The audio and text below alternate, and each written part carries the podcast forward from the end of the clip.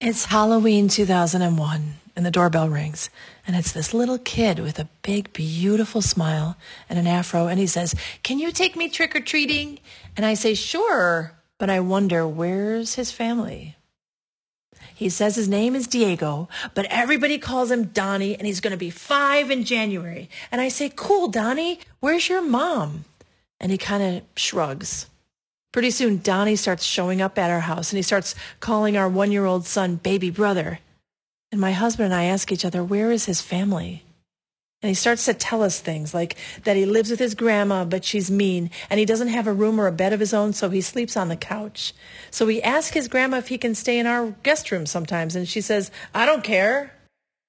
And when we don't see him for a while, I start to worry. So I go to his school and I ask the principal, How's Donnie doing? Is Donnie okay? And she says, I'm sorry. Who are you? And for some reason, I just blurt out, I'm his mom. And she believes me. When Donnie turns 15, his grandma says, I'm going to give him over to the state. And I say, Well, wait, wait, wait. Can't he just come live with us? And she says, Take him. But it's a huge struggle. Donnie's joined a gang and he's really getting into trouble. He actually ends up going to juvie. And to be honest, I almost give up on him.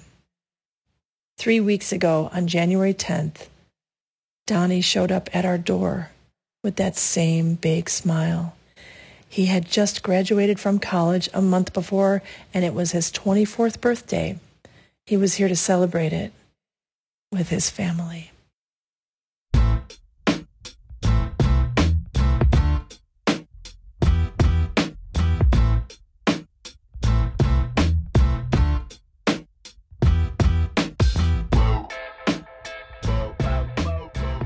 There, and welcome to Grit True Stories That Matter, a weekly podcast on the art and craft of the personal narrative story. Each week, my partner Kurt and I will tackle one topic or answer one question as best we can to help you craft and tell better, more engaging, more relatable, and more memorable stories. True stories, personal stories, grit stories like the one you just heard by Stephanie Rogers, one of the pioneers of this super short personal narrative story form. And we have got six more stories for you that are 99 seconds or less, all true, all personal. The theme is family and friends.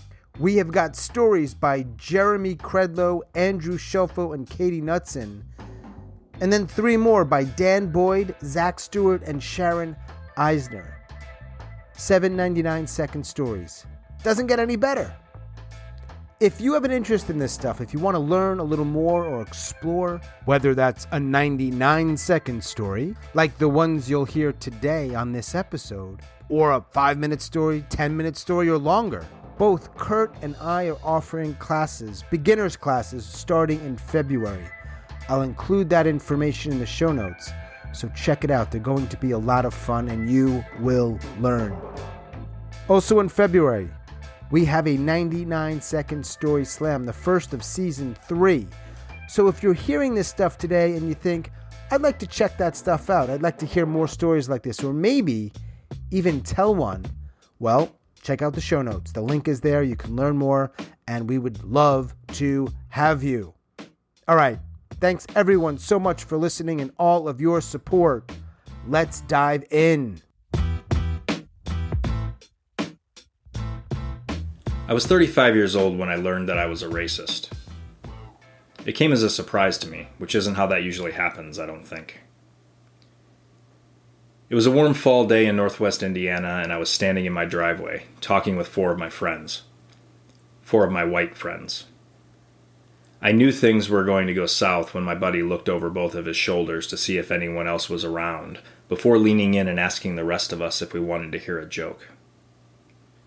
It didn't get awkward when he used the N word. It got awkward when I told him to stop, that I didn't want to hear it. There was some back and forth, some, come on, man, it's just a joke, and some hard feelings when I left the rest of them standing in my driveway. The thing was, I'd never done that before. I'd known all these guys since high school. It wasn't the first racist joke I'd heard them tell, and I'd never had the strength and the courage to stand up and say, Enough, I'm not okay with this. I'd fooled myself into believing that because I didn't tell the jokes or use derogatory terms, that I was somehow better than them, that I was part of the solution and not the problem. But I realized in that moment that that's not how any of this works. I take comfort in the words of Maya Angelou, though. Do the best you can until you know better, she said. Then, when you know better, do better.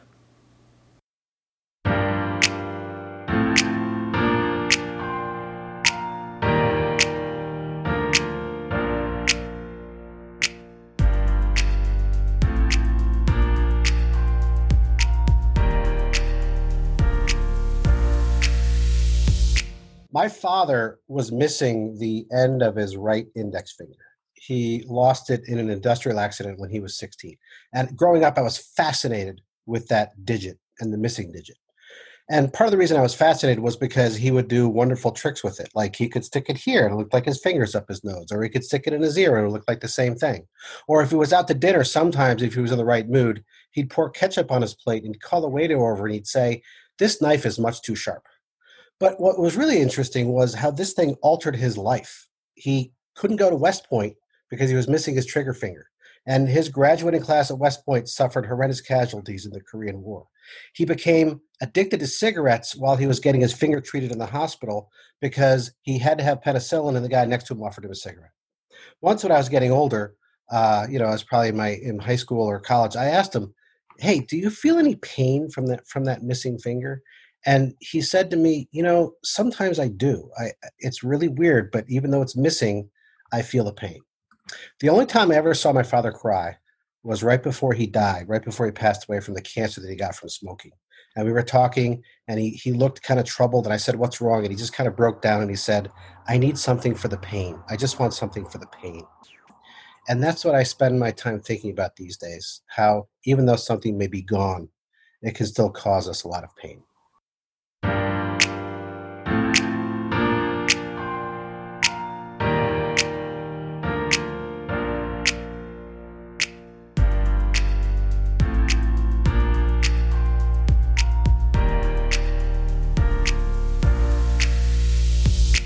I'm sitting at the table across from my husband on our honeymoon in Italy.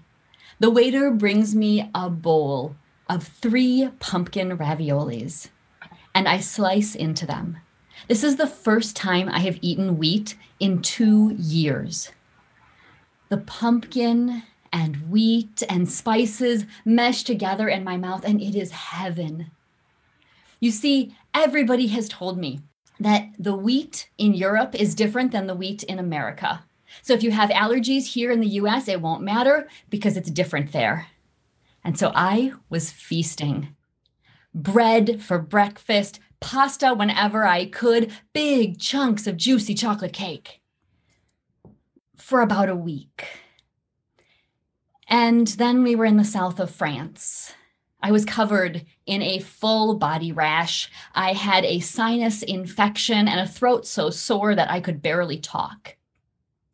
And instead of going on adventures, the two of us together, my husband adventured alone to pharmacies, asking in a language that he had never studied for medication that would help my nose and my throat and my skin, and trying to communicate all the allergies that I have. On the way home, I looked at my husband and I realized that, yeah, I may not have made great food choices on our vacation, but I made the right choice in a partner.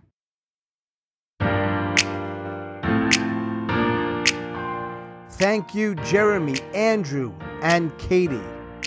Next up, Dan, Zach, and Sharon.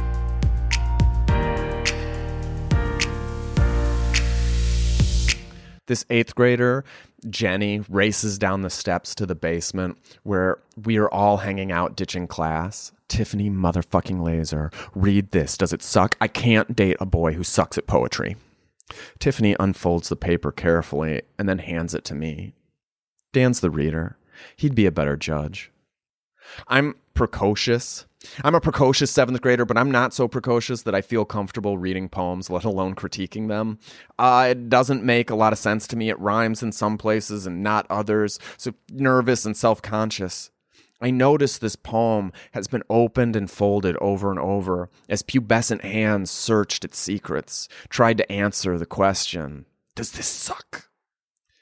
Jealous of this boy's bravery, I swallow a knot in my throat and say, I read sci fi and fantasy novels. I don't know much about poetry, but the thing about this that I can see, the thing that stands out to me is that it's perfect.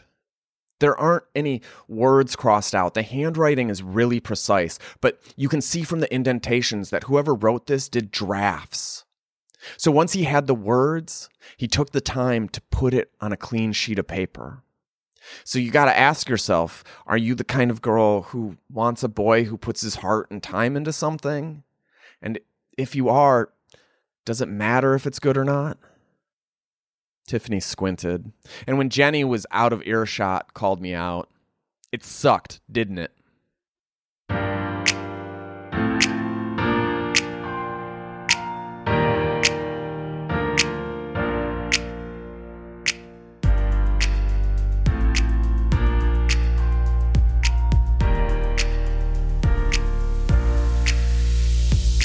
My dad tells me to get in the car. We are getting lunch. We have to talk. I'm 13 and I'm shitting my pants. My dad is six foot two, broad shouldered, a master chief in the Navy.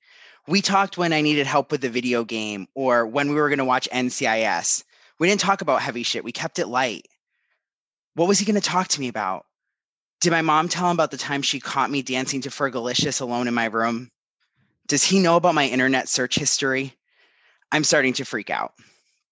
As we sit down for lunch, my dad cracks a joke about my mom, and I immediately am put at ease. It's something we've always bonded over, and I think he knows I'm a little nervous. And then he says, Your mom's been asking why you aren't into sports. Oh, of course, this is what we were going to talk about. Why was I so stupid to not think this was the most obvious thing? So as I start to stammer out an excuse, he cuts me off. He says, I don't care if you're into Pokemon or comic books or video games for the rest of your life. I'll get into that because you're my son and I love you. My dad passed away a year later. I never had the time to come out to him, but I'm so grateful for that lunch because I know that he will always be my dad and that he will always love me.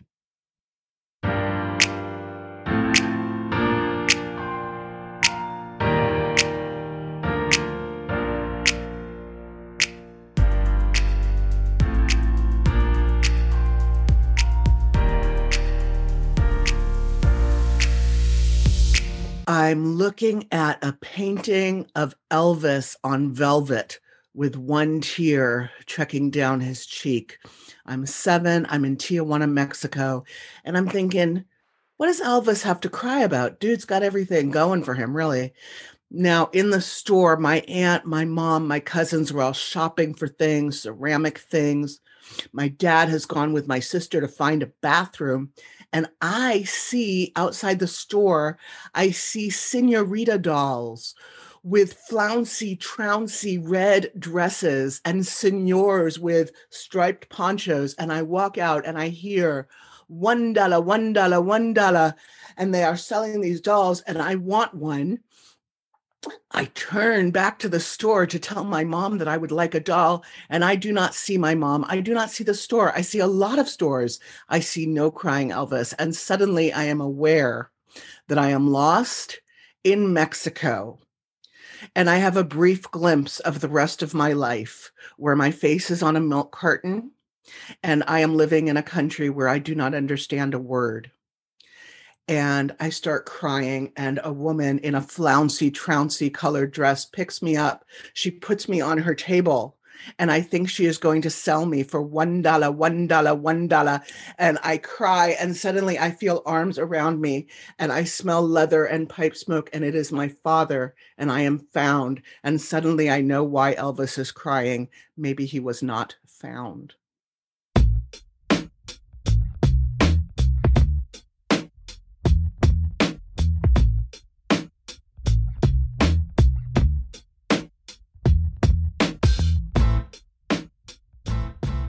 As always, thanks so much for listening and your support. A special thanks to our storytellers Stephanie, Jeremy, Andrew, Katie, Dan, Zach, and Sharon.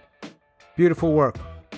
Hey, if you want to learn more about storytelling, both the crafting and the telling of it, check out the show notes. Kurt and I are offering classes starting soon. And we've got a story slam coming up on February 21st. 99 seconds. It just doesn't get any better. That is all for now. Boom.